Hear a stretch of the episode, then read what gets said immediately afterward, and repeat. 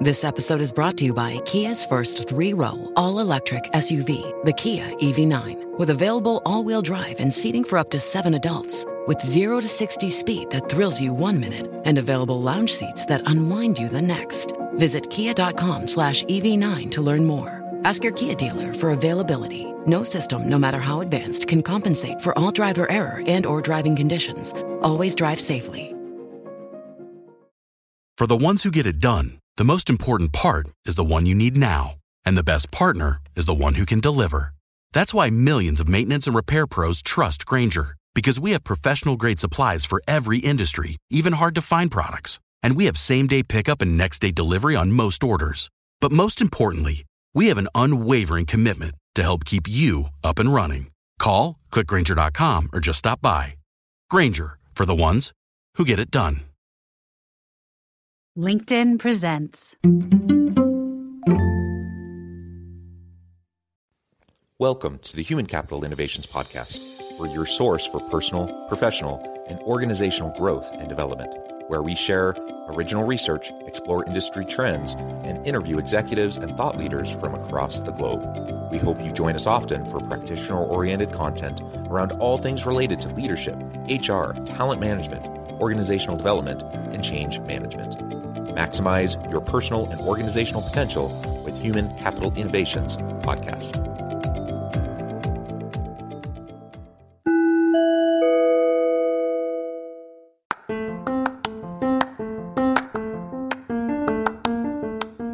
If you enjoy the Human Capital Innovations Podcast, enjoy ad free listening by going to the Patreon page, and please consider contributing even at the producer or sponsorship level. And please leave a review. Thank you for your support.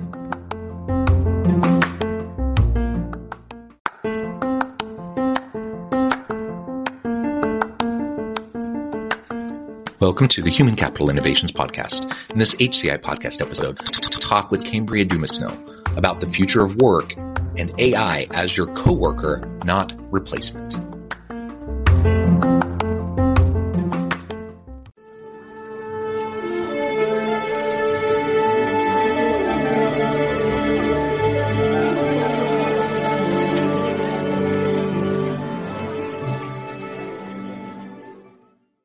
Kambria Dumesnil, welcome to the Human Capital Innovations Podcast. Thank you. I'm excited to be here.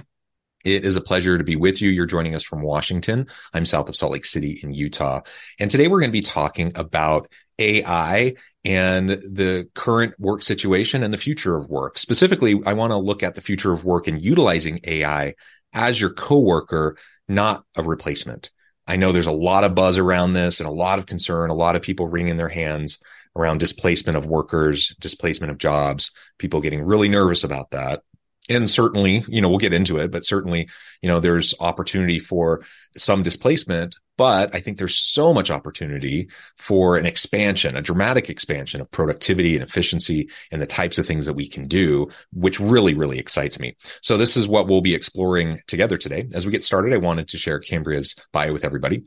Kambria Dumesnil helps learning and development consultants and teams develop generative AI strategies that transform their workflows and enhance learning experiences. Throughout her career, she has spearheaded numerous technology centered projects that have improved workflows, increased knowledge sharing, and enhanced communication quality. She is a firm believer in the power of collective creativity to add real value for our businesses and learners, whether they are internal or external. And I love everything about that. And I also just want to say, I've been following you on LinkedIn for a while now, um, probably ever since ChatGPT uh, was released. Uh, you have a very strong presence uh, on LinkedIn. You're always posting really great, thought provoking things. And I've really, really enjoyed um, those interactions, which caused me to reach out to you to invite you on as a guest. So I'm super excited to have a chance to, to talk with you and, and have you share your insights with my audience today. Before we dive on into the conversation, anything else you would like to share by way of your background, your personal context, and then we'll get going. I think the only thing I'd like to share is that I am newer to AI. So I don't have a background in machine learning, computer science, anything like that. So AI, that's what's really exciting to me is that it's for everyone now. It didn't used to be the case. I started um, working when ChatGPT was first released to the public. And mm-hmm. it's really just about being, being able to experiment, being able to see what others are doing and learning from that, and then applying it to your own work. Yeah, very good, very good. And I, I, I have to reflect back. I don't remember the day, but it was it was within a day or two of it being released. You know that I caught the buzz, and I think I spent. It was like we we go to bed. My kids are in bed. My wife is asleep. I'm laying there in bed scrolling through TikTok, video after video of chat gpt doomsday videos about how it's going to like destroy the world and i just remember probably an hour of just like scrolling through and watching all these videos and thinking i mean honestly this I, I, get how people can be nervous but this also sounds super cool. And it was the very next morning i went in and i signed up and i started exploring. I started playing around with it. And my goodness it is i mean there's certainly limitations for sure um, but it is super cool and there's so much you can do. One of the things that you share often on LinkedIn are um, different ideas around prompts and, and, ways that it can specifically be utilized within the learning and development space. But like you said, uh, you know, there's different use cases. There's all sorts of different ways that we can utilize it, regardless of function. Whether you're in HR, you know, generally more specifically L and D, uh, or even outside the HR realm, and you're in a totally different part of the organization. There are ways that you can utilize these tools, whether it's ChatGPT or some of the others that have been released since. Uh, they're fantastic tools if we can learn how to use them, learn what they're capable of, and and realize you know how to use them ethically and responsibly. Yeah, I think that's a really good point about ethically and responsibly at an organizational level. We have to have some of those policies in place, of course, but also being able to make it available to employees so they have the opportunity yeah. to experiment on that individual and team level too. Yeah, and, and, one of the first things you know I started hearing, and it's still a concern, I suppose, um, around just the the data um, security issues with OpenAI and ChatGPT, and I know some of the others that have come out since um, have a different approach to the openness and the data security. Uh, so if organizations are concerned about open AI in particular, there are alternatives, there are other options. Mm-hmm. But the question is, do you allow I mean, first of all, can, will you allow people to utilize it or do you just completely shut it down? And do you even encourage your people to utilize and explore and test it out and see what is possible and give them a chance to share with each other what they're learning and different use cases and different types of prompts and things that might be able to help benefit them. Uh, but that's, that's where leaders in organizations are getting nervous. That's where uh, individual workers are getting nervous because they're thinking, well, you know, if I, if I just automate my job away, then, then what's going to happen to me? Uh, and and I think that's a completely understandable concern. Yet, I also think you know we we have to think about it from the standpoint of increased efficiencies, productivity, and just the the opportunity for you to unlock your creativity through the the the rapid generation of creative ideas that can happen mm-hmm. through um, the assistance of generative AI. Yeah, and one of my first use cases, I first tried it out, just creating family recipes and um, mm-hmm. a meal mm-hmm. plan for the week.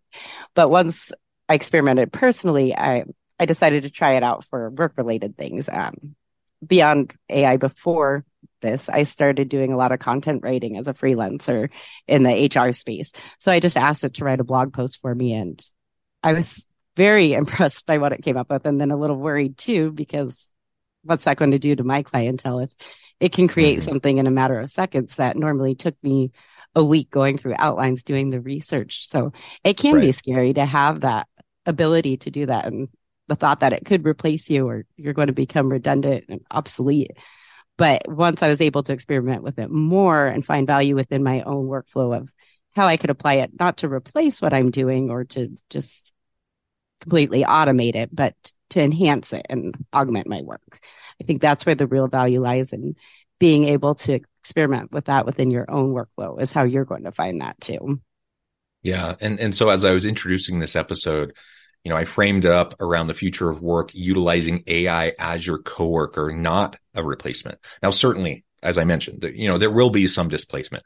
Anything that can be automated, whether that's, you know, physical automation via advanced robotics or it's digital automation and technological automation via AI or other advanced computing systems, you know, that's going to continue to happen. It has been happening. It's been happening at every different stage of the industrial revolution.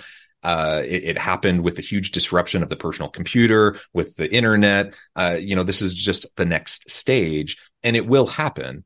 But it, we, if we look back, if we look at the arc of history and we look at how technological disruptions have influenced the nature of work, while there has been disruptions at each stage, there has also been a huge unlocking of other opportunities, new industries, new job types, new professions, um, and just the reality that you don't have to spend all of your time doing these manual things or these these rote uh, repetitive things over and over and over again because you have other systems other technologies that can assist with that uh, so i really like your framing around AI as a coworker as opposed to AI as a replacement. Also recognizing with the caveat that there will be some level of replacement, but there will also be an increased opportunity of, of just a huge range of new things we haven't probably even conceived of yet.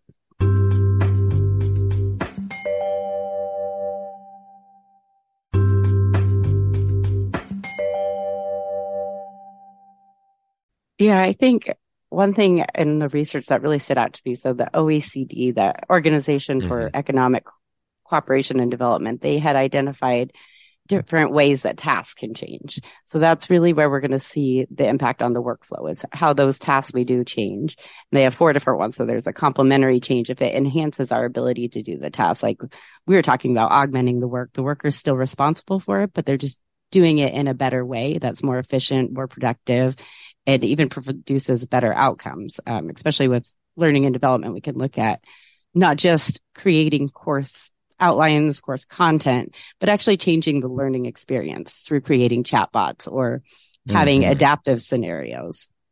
And then you get into the task replacement. So either fully replacing the task, and that's where that labor displacement comes into, or partial and it's downsizing, not full on layoffs, but you need less people to do the work, but also task creation. So there's going to be a lot of new roles I think that we're going to see. And the more comfortable we become with AI, that's where we're going to find those opportunities within our organizations or future career paths that we want to get into. Yeah, I think that's right. And I'm a university professor. Uh, and so, you know, a lot of the videos I was watching after Chat GPT was released is like, oh, this is going to completely destroy the entire educational system. It's all obsolete now. Uh, and oh my goodness. I mean, talk about, uh, chicken little, you know, screaming that the sky is falling and the world is ending. Uh, it, it, it's silly in a lot of ways, but I've continued, you know, I think people have tempered those kind of concerns over the last six plus months but there's still plenty of of people in the educational space that are thinking, you know, what do we do? How do I do this? How do I, you know, students are just going to use Chat GPT for everything. Um, mm-hmm. how can I have a meaningful experience? And I remember my very first thought as I was watching that that first night, it was just a day or two after Chat GPT had been released, and I was watching these videos. My very first thought is, if I assign something that students can easily complete using chat gpt it's probably a crappy assignment anyways. Uh, and so as a professor i need to be thinking about how to up my game how to have meaningful learning activities and experiences that require students to apply their understanding of, of the subject matter and apply it in, in useful ways. It can be assisted by things like chat gpt and, and uh, uh, generative ai but it it can't replace what I would expect a student to do if I craft good assignments, if I craft um, requirements for my students. And in fact, in the last six plus months, I've actually incorporated um, Chat GPT as a tool within my course uh, and encourage my students to utilize it so that they can, you know, like they don't have to spend as much time doing web searches and trying to to uh, pull together relevant information. Uh, we talk about the ethics of it. We talk about plagiarism. We talk about not copying and pasting, just like I do, you know, in any sort of writing. You, plagiarism is not acceptable. Um, but we have those conversations. And we talk about it how and how it can be utilized as a tool. And if I don't do that, I think inevitably my students will end up abusing it in a way that's not ethical or healthy. If I do that though, then they see it as, oh, this is a really good resource, just like years ago when people started using calculators, um, you know, when they're doing computations or they started using the personal computer or whatever. I'm sure there are people that wrung their hands about, well, now they're not really doing the work themselves. Of course they are. And of course, over time, you just learn how to use the different technologies to enhance what you're doing. And it's been a lot of fun to see what my students have done and like how the level of their output in a class project can go up dramatically because their productivity and efficiency is so much better uh, in how they're completing the project because they're utilizing some of these tools. So my expectation level has actually gone up. Uh, and I feel like their learning opportunities and experiences go- increased and gone up as well. The other thing that I've done, and you just mentioned it in the L and D space, is the use of chatbots. And I've um, developed some some chatbots using Poe, built on a couple of the different um, generative AI models. And it's super cool. And I embed them within my learning management system for my university courses, which, you know, I'm pretty accessible. If my students have a question, they can reach out. I'll respond pretty quickly. Um, I'll give them answers. But it's super cool when you have chatbots that are trained on your syllabus, on you know, I use a lot of open educational resource textbooks, so I can train on the textbook. Uh, I can uh, train on the content of the course. And now there's like a real time chatbot tutor that's just right there in the course that they can get, you know, in milliseconds, they can get answers to the most common questions. And guess what that does for me? That frees up my time. So mm-hmm. I'm spending less time answering kind of the same silly questions, you know, there is such things as a dumb question from a student sometimes because they don't like read your your syllabus or they don't like watch your introduction videos or they don't read the the uh the announcements and such. And so this mm-hmm. takes care of that. Like it it it responds immediately and the students get their answers immediately and they can move on and they don't get stuck. So I just see it as such an amazing opportunity. Now, could that displace me as a professor over time as things continue to improve? I mean, certainly there's a possibility of uh, more and more um, augmented reality, virtual reality, AI assisted learning um, that could, in some ways, threaten the way I do things.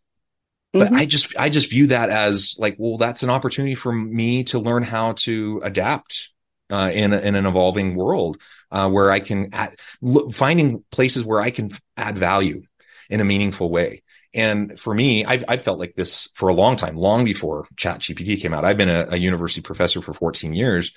Um, I remember thinking even back, I don't know, 2010, 2011, I, I was still fairly fresh, fairly new. And even in the first couple of years, I started to notice like things are kind of shifting. And in the 10 plus years since, I've seen huge dra- dramatic shifts in the higher education space and what it looks like for me to be an effective professor in the classroom. And honestly, uh, it comes back to like my ability to coach and mentor my students. Mm-hmm. It, it, comes back to my ability to curate knowledge and information for them in a an accessible w- way that's scaffolded to help assist their learning. Uh, and th- those aren't easily replicable um, types of skills or types of behaviors um, using generative AI. Uh, and so that's you know if if I'm if I'm hanging everything about my job on my knowledge you know, my ability to get into a classroom and lecture and like distill my wisdom and knowledge to the students.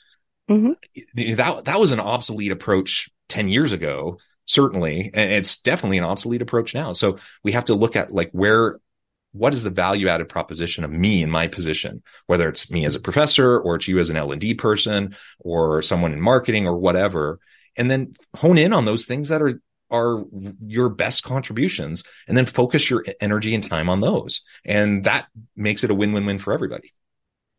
Yeah, I think there's a popular quote. I don't know who where it came from, but but AI won't replace you, but someone who uses AI will. Yeah. And with that, we have to be just a little bit careful because it's not just using AI. If you just think you're going to use AI to generate your content, do everything for you, but you're not doing anything to add value in lieu of that. So going beyond and spending your time on extra things that are going to add value, adapting the way you do your work to support that. And so it's really a collaboration with AI rather than just having an AI tool do part of your job. Because if that's the case, it probably will replace you or somebody else who knows how to use it effectively and can bring more to the table. I think that's where we're really going to see some of those changes.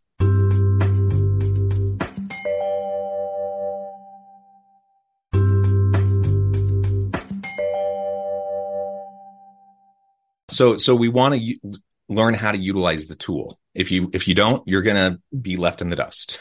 you're going to be obsolete. And in the university space, you know, I definitely mm-hmm. see some of that. You see people.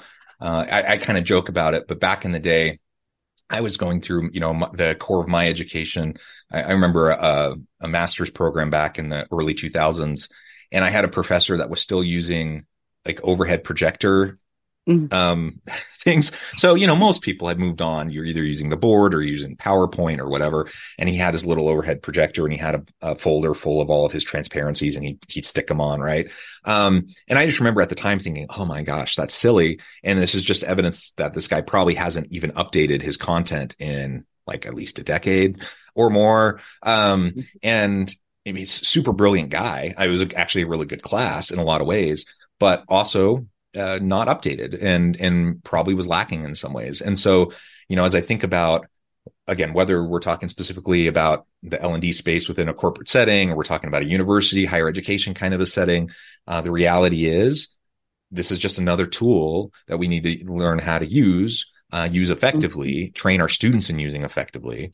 Uh, and if we don't use it, we're going to get left behind. We're just we're going to be seen as less and less relevant. Uh, and that, that's one of my ongoing fears within the higher education space is like that's that's the kind of the ongoing battle we have anyways is are we relevant in the modern world of work in the modern labor market? Um, and when we know public attitude around higher education has been going down we know that a lot of universities have been seeing declining enrollments and there's a lot of reasons for all of that. Um, but one of the things is you just you have to do things that are relevant that are applicable that are going to prepare people you know give, give them a breadth of knowledge and understanding and a way to interact with the world, but also prepare them for effective careers uh, where they can be mm-hmm. successful. And if we're not doing that, we become irrelevant. We become obsolete. Uh, and so it, that's just mm-hmm. kind of a zooming out. That's kind of a, a, more of a meta kind of view of like how this could impact things like higher education. Uh, and certainly in the L and D space, same thing. If your training department is not learning how to utilize these tools, uh, guess what? Uh, you're going to have to be accountable for that. And you're not going to keep up with other organizations. Yeah, I think that's a good point. I know with any change, there's a lot of resistance. So there's kind of that fear of using new tools, especially in learning and development. I think um, we're a little late to adopt new technologies sometimes. So I think being able to get over that, I really like how you mentioned using ChatGPT with your students and as part of that architect experience with the chatbots. I know a lot of times it's brought up about hallucinations in AI and all these other limitations, but a lot of those can be overcome if we set up the structure correctly. So just having students go out on their own and using chat gpt without that guidance it might not be as effective as if you can create those chatbots like you did trained on your information. So they're providing that that with um, them with the information that they need. And they're not just left on their own to try to figure out what chat gpt is telling them if it's true if it's inaccurate what those hallucinations are and then trying to connect that back to the source information themselves yeah, and and the hallucination issue is a really important point. Like, like you said, there's there's multiple areas, you know, where we need to be eyes wide open about potential concerns. We need to be concerned about like how is the AI mm-hmm. trained in the first place? Uh, are there are there is there potential for um, data security breaches? We need to be concerned about the hallucination effect, uh, some of those sorts of things. But there are ways around these these different concerns, uh, and uh, what I found with the the hallucination effect, um, yeah, if you if you are working with people and helping them, you're, you're training a good model first of all, and then you're helping them better understand how to go about effective prompts. Um, there's been lots of talk around prompt en- engineering as a skill set that people will need, uh, and it, I don't know what you think, but I don't think it's like incredibly complicated to learn how to do effective prompts. Um, but it does take a little bit of ex- exploration and trial and error. And it does take a little bit of, you know, trying, just trying to figure it out and, and then having a, some discernment, just like you teach students how to have discernment when they're doing web searches and what's a good source. You know, thankfully now the, uh, the, the generative AI models are they have options where you can have sourcing for the, the information that it's pulling in, so you can um, cross check things and uh, so if a student might be a little naive and not really sure about the information they're seeing, there there are ways for you to actually check on that. And that's something that I ask my students to do. Like, if you're using it, that's great, but show me your prompts, show me the outputs, show me the references um, that generated the outputs. Uh, and then do some fact checking and and see what it says. And over time, you can become more comfortable with uh, what you're seeing, but you also are learning about what is relevant information and what might not be as pertinent or or might even be false. Yeah, I think that's such a great approach with validating the information that you get. And then as you're doing that and learning more about the different models, you'll know what's best for each task. So if you need accurate resources, eventually you'll learn that using ChatGPT 4 with the plugins that have the web pilot is going to be a lot more effective than doing it in 3.5 and having to spend all that extra time trying to track down the sources yourself. So I think that's going to be one of the most important things skill wise is understanding the tools, understanding how they fit into the workflow or academic um, for students, and then being able to adapt to those, staying current too, because they're always changing. So that's another huge mm-hmm. one. I can't keep track of all of them, but I follow a lot of people who do. So that makes it a lot easier. So I don't it's have like, to do that work. yeah. I think I've seen posts from you. I've definitely seen it from other people, but like the weekly update of all the new mm-hmm. AI tools that have come out. and there's, there's like dozens and dozens, maybe a hundred plus that have been released just in the past week, you know, um, it, it, it is overwhelming. It, it can be at least, you know, so um, you know, do your best to kind of stay up on it. But there, thankfully, there are experts uh, like Kambria who, who, you can lean on, who you can follow, um, who are doing a lot of this work for you. You don't have to do it all from scratch, and you don't have to reinvent the wheel. I know I haven't. Uh, I definitely lean on the expertise of those people that I, I'm connected with and interact with. For example, on LinkedIn, uh, and it's been a hugely helpful thing for me. Uh, and I would definitely encourage everyone in the audience to do the same. Well, Kambria, this has just been a really fun conversation. I know we've only scratched the surface. There's a lot mm-hmm. more we could say, um, but I also note the time. I'm going to need to let you go here in just a few minutes. Before we wrap things up for today, I wanted to give you a chance to share with the audience how they can connect with you, find out more about your work, uh, and how they can connect with you on social media and such. Uh, and then give us the final word on the topic for today. Sure. So, um, my main platform for social media is LinkedIn. It's Kambria Dumesnil. And then I also have the AI Innovation Lounge website. So that's AIinnovationLounge.com. And I have a lot of free resources on there as far as developing use cases, a prompt library. And this is specific to L&D, but one thing I really like about AI and workflows in general is there's a lot you can pull from different sectors. So yeah. a lot of my ideas come from marketing, they come from gaming. There's just so many different opportunities. So you can check that out and take a look. And I think the final thought just is not to be intimidated by it. Um, ChatGPT and AI, yes, there probably will be some layoffs, but if you're willing to adapt, learn to use them, experiment, you're going to be a little bit more secure in your job and you're going to have more opportunities in the future as these new roles come out and the landscape changes a bit as far as what job responsibilities are and key performance indicators, what it is that organizations are going to be looking at in the future. Yeah, and just like any technolo- technological disruption, any new technology, uh, people who adopt it and people who use learn how to use it, they become an asset to the organization. So, it, particularly mm-hmm. if you're worried about being displaced, that's all the more reason for you to jump in, to learn this, to uh, try it, practice with it, see what it can do for you and for your job. And, and, you know, maybe you'll be able to wow your team. You'll be able to wow your boss and all of a sudden you become indispensable, uh, rather than easily replaceable. So, uh, I think those are all really great point, uh, points that you've made. Kambria, it's been a real pleasure. I encourage the audience to reach out, to get connected, uh, follow Kambria on LinkedIn, check out the website. And as always, I hope everyone can stay healthy and safe, that you can find meaning and purpose at work each and every day. And I hope you all have a great week.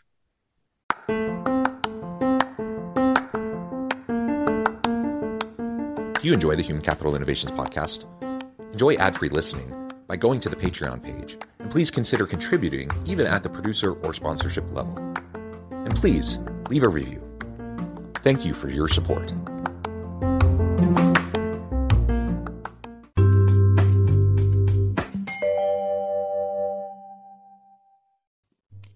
Thanks again for joining us for this episode of the Human Capital Innovations Podcast. I hope you stay healthy and safe and that you have a great week.